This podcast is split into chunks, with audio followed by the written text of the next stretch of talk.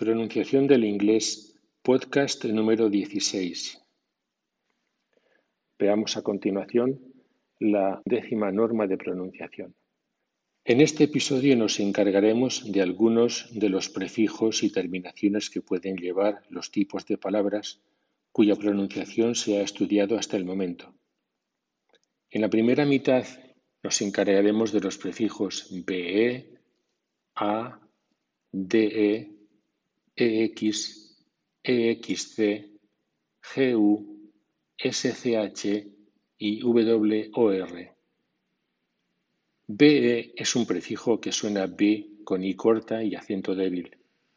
Así tenemos BDEC, become, besmear, bestride, befriend, bedoctor, before, befall, behave, bedevil, betray, beneath, behind, believe, belie, belong, bewitch, beware, berate, bemuse. A es otro prefijo que tiene acento débil y suena a.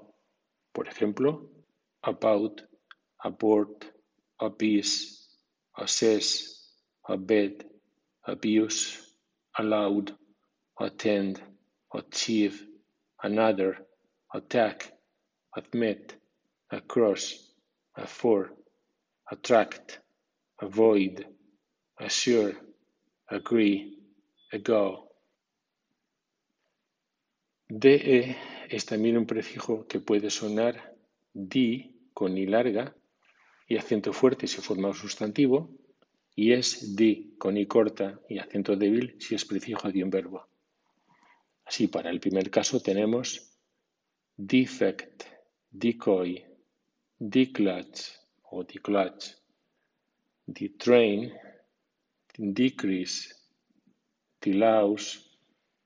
Para el segundo caso tenemos decrease, devalue, decode, decolor, develop, depend, detail o detail, derive, defect, defog, decoy, defend, decay, decline, defense, desire, define, debate, decrease, detain, decry. Observa esto. Cuando D, E, F, E, C, T, defect, es sustantivo suena defect y cuando es verbo suena defect. Del mismo modo, cuando D, E, E, A, S, de crease es sustantivo suena decrease y cuando es verbo suena decrease. Puedes consultarlo en el libro Pronunciación Inglesa, Dinámica y Ensamblaje, secciones 230F y 401G, comparando la pronunciación de sustantivos y verbos con la misma ortografía. Bien tenemos que D, C, O, Y como nombre suena decoy y como verbo suena decoy. EX es otro prefijo que está sometido a diversas vicisitudes y condiciones. Podríamos disponer de muchas palabras que comienzan con este prefijo, pero no podemos traerlas a colación porque su composición aún no ha sido estudiada hasta ahora. Por ejemplo, expensive. Cuando más adelante dispongamos de su condición estructural compleja, las citaremos como formantes con este prefijo. Veamos. En principio suena X, así, excuse o excuse, express, exclaim, exclude, excrete, expand, expanse, expect, expel, expand, expense, expire, explain, explode, explore, expose, expound expunge, extend, extend, extinct, extol, extort, extract, extractor, extreme, extrude. O bien en casos contados X suena X, por ejemplo, ex-wife, ex-can, ex-smoker, ex-works.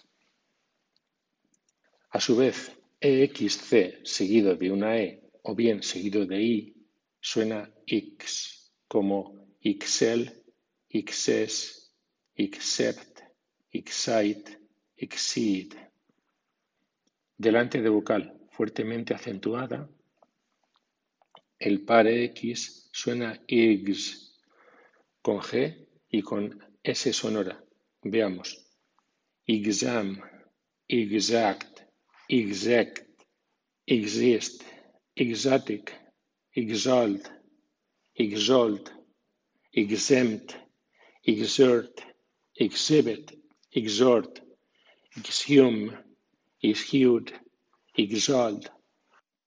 Puede haber casos en que EX lleve acento fuerte sonando ex, como excerpt, excise, exile, exit, expat, expert, exploit, exploit, expo, export, extend, extern, extract.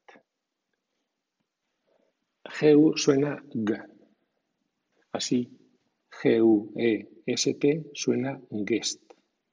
Otros casos, guard, guess, guide, gum, gun, guile, guys, gulch, golf, gulp, gust, gunk, gargle, gush, gut, guff, gab. Atendiendo a la segunda norma, episodio 8, lo que en esta norma valía para monosílabos lo aplicamos a palabras polisílabas. La U que sigue a consonantes labiales o velares es U larga. Si el acento fuerte cae en la U, esta se pronuncia entera. Así, G-U-L-E-S suena gules. O tenemos excuse o pupil o bugle. Después de T, D o N era IU en Reino Unido y U en América si tenemos nude o nude. Pero después de L, que no es ni labial ni velar, suena U como en lud.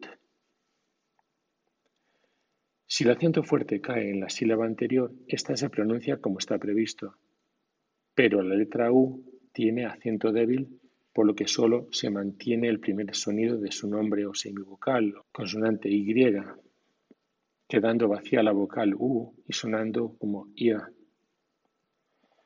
Así, regular, particular, popular, vocabulary, granular, cellular, Observa que en las palabras anteriores la vocal fuertemente acentuada está seguida de dos sonidos de consonante, cumpliéndose la norma 5, episodio 11. SCH suena sk y algunas veces suena sh. Por ejemplo, suena sk en scheme, schedule en versión americana, schema, school, scholar, schism, schizo, schooner, schizoid. Y escasamente suena sh como en schwa o schedule en versión británica, shilling, schist, smoltz, smooth. W o R seguido de consonante suena were, así en work, worker, world, word, worry, worm, worse, worst, worth. Recuerda que en episodios anteriores te comenté que en británico la R en esta posición tiende a no sonar, aunque alarga la vocal anterior. En todos los casos anteriores, a W o R le siguió una consonante, pero hay un caso en que le sigue una vocal, así W o R suena war con O. Y llegamos a la segunda parte de este episodio. Hasta ahora nos hemos referido a prefijos. Atendemos a continuación las terminaciones de palabras LE, LLE, AIN, OUGH, OUGHT y AUGHT. Cuando el final LE está precedido de consonante, tiende a sonar L, por ejemplo, table, en que el par de consonantes BL suena como una sola consonante al sonar la vocal en medio de la forma como se expuso en el podcast número 10, primera parte, y a diferencia de, por ejemplo, little, en que delante de L no hay una consonante, hay dos. Sin embargo, el final L, LE suena como una sola L. Así, G-R, I, L, L, E suena grill. Veamos por partes. A. Si hay una consonante delante de L, este final suena al y las vocales anteriores suenan como se decidió en la norma número 4, primera parte, episodio 10. Por ejemplo, beetle, bubble, bugle, bridle, bugle, doodle, noodle, eagle, cycle, table. B. Si hay dos consonantes delante de LE, este final también suena al y la vocal anterior sigue la norma 5, episodio 11. Por ejemplo, ample, ankle, apple, babble, battle, battle, brittle, barble, burgle, drizzle, purple, wrinkle, fiddle, settle, gargle. C. Cuando LLE es resultante de ir L delante de LE, suena como una L. Las palabras que terminan así suenan como cuando la palabra termina en L o LL sin E final, es decir, suenan como NIL o como DRILL, NIL o drill, según la norma 1, episodio 6. Así tenemos grill, tool, Bastille, quadrille, belle, gazelle. Cuando una palabra termina en A y N con acento débil, este final suena N o bien AN. Por ejemplo, B-R-I-T-A-I-N, Britain, suena Britain o Britain. Certain suena certain o certain. Otros casos, captain, fountain, carton, bargain, chaplain, chieftain, villain. Pero cuando el final tiene acento fuerte o medio, suena como está previsto según la norma 3, como por ejemplo en wait o en main. Así suenan brain, complain, abstain, attain, chain, contain, detain, drain, explain, strain, gain, grain, lane, obtain, pain, vain. Veamos ahora la pronunciación de los finales OUGH, OUGHT y AUGHT. En el libro Curso Concluyente de Inglés, sección 105 dejo dicho que el conjunto OUGH tiene seis distintos sonidos de vocal, a la vez que en principio no se sabe si las consonantes GH van a sonar y cómo van a sonar. La terminación OUGH puede ser AU, como en drought, plow, bow, dow, slow, o bien puede sonar OU, como en though, throw, pro, doughy. O bien of o of, como en o trough. O bien off, como en tough, enough, rough. O bien u, como en through. O bien OGHT suena odd, como en brought, bot, not, ot, fot, rot. AUGHT puede sonar ot, así, tot, cot, dota, not, slaughter, fraught, o bien aft o aft, como en draft o draft, o laughter o laughter. En cuanto a la terminación AUGH, solamente existe la palabra LAUGH, que suena laugh o laugh.